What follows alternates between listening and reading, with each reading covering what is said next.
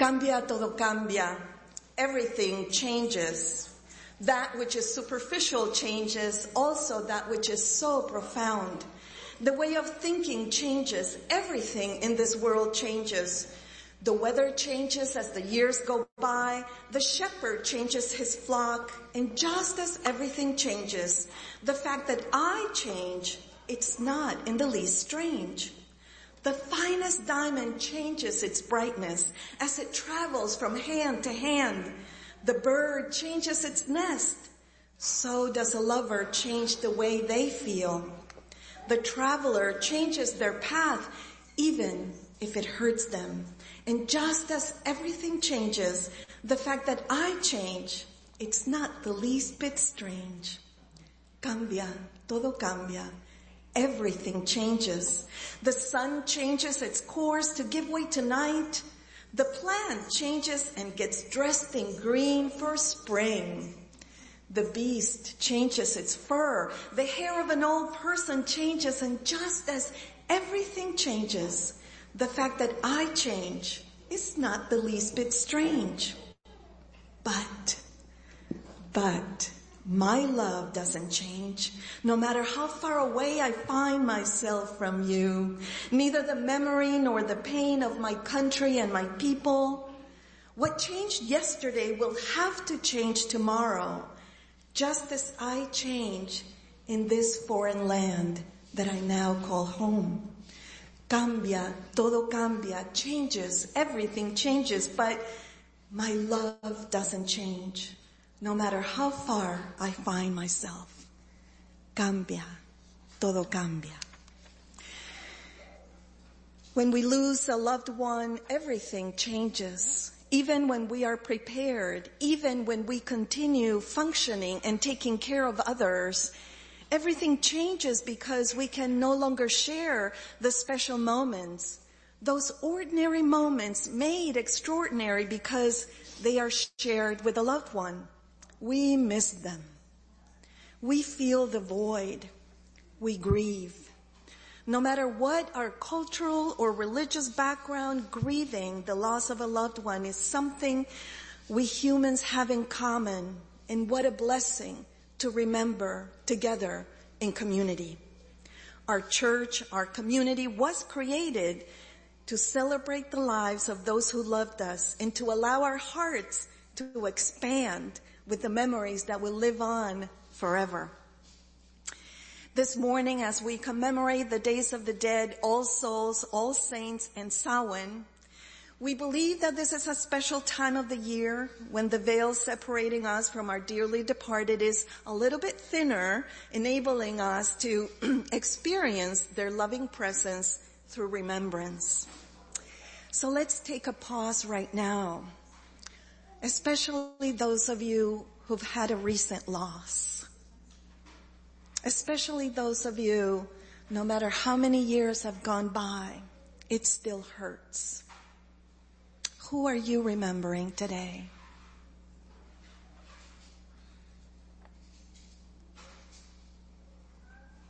How is your heart?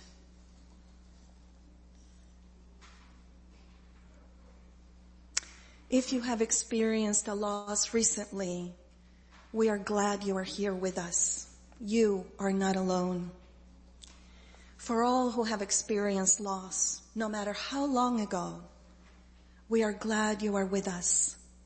You are not alone. Death. It is said that the very word burns the lips and yet in some cultures people dance with it, make fun of it and swallow it whole in the shape of a sugar skull. Ritual help us to hold us together when we fall apart. When we feel that the grief is so deep that we can't imagine a tomorrow or even the next breath. From the Byzantine chants of the Greek Orthodox Church, funeral sacraments focusing on the resurrection, to Buddhist rituals of samsara, crossing over, practicing breathing into your own death, to the colorful celebration of the Days of the Dead, Dia de los Muertos in Mexico and other parts of Latin America. Rituals are designed to open us to another reality, Mourning rituals in community motivate us to reflect not only on our relationship to the departed, but also place us at the crossroads where we contemplate our own mortality. Rituals are designed to make meaning of death, of loss, of that thief that steals from us the spark of life, the simple joys, the companion, our reference point to everything we know to be true and solid for us. Today we pause to reflect on the fragility of life as reflected in the candlelight and the ephemeral nature of the paper flowers and banners adorning the altars. Rituals give us another chance to open up, to connect, and to share our sorrows with our community because we always carry our loved ones with us.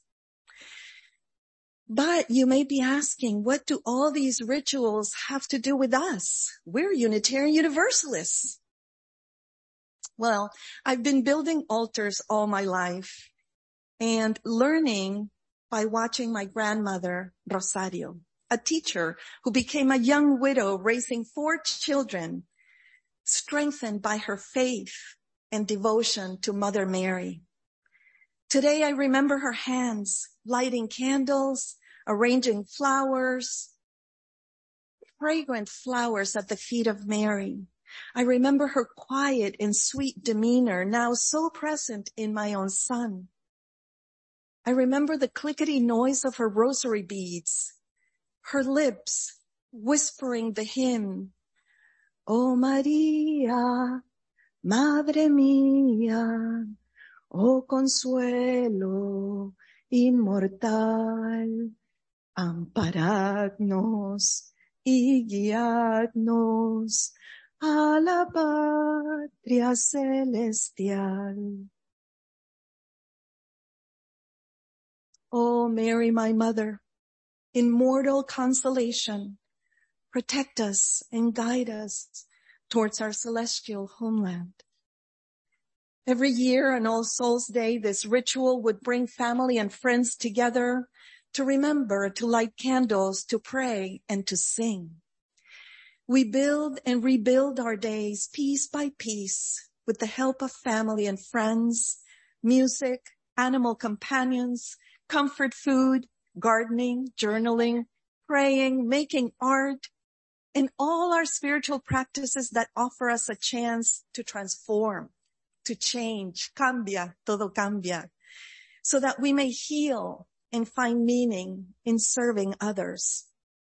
These life-giving rituals nourish and liberate our spirits as they connect us to our best selves and to each other. Community is born of life and death as we celebrate the joys and mourn the losses together. The celebration of All Souls Day, the Days of the Dead, Samhain are about community.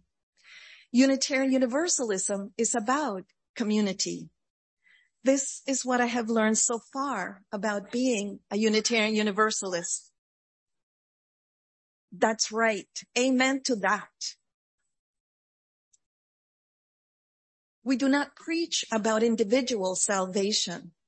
We believe that we need all of us to save this broken and hurting world. We need one another to heal and find purpose and meaning in our days. We need the love and support of community to grow and nourish our souls.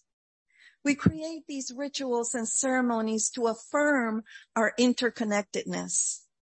Our liberal religion offers us a community of faith that encourages liberation and transformation, both individual and shared in community. We may not be seen as offering much in terms of comfort in the afterlife, but this we know. We have the opportunity every day to renew and recreate life right here, right now on this earth. We are called to honor our loved ones by healing ourselves and our communities. Our children are watching and speaking. They are watching us in the act of offering each other comfort, of remembering our loved ones, of expanding our hearts to keep on loving even in the midst of heartache. Dear ones, may we make meaning of death not by asking why, why me, but rather how? How will we, how will we encourage our hearts to break open a thousand times over again and again in order to experience compassion, loving kindness, joy, how will we return to life those parts of our soul that have been locked away with grief or anger or resentment? How will we answer when asked if we are willing to be open to love and be loved beyond measure? How will we honor this one precious life we were given? Let us begin with saying, presente, here I am. Presente. Presente in the work of building the beloved community. Presente. Presente in the everyday kindness and solidarity we express to one another. Presente. Presente in loving our imperfect, beautiful selves beyond measure. Presente. Presente here in this moment in this breath among these good people. Now let us call out as loud as you can the names of your loved ones that you are remembering and honoring today. And we'll all answer presente. I'll begin with my grandmother, Rosario, presente. presente. And my uncle, Ivan, presente. presente for the names that we don't know of our ancestors. Presente. They are here and we remember them.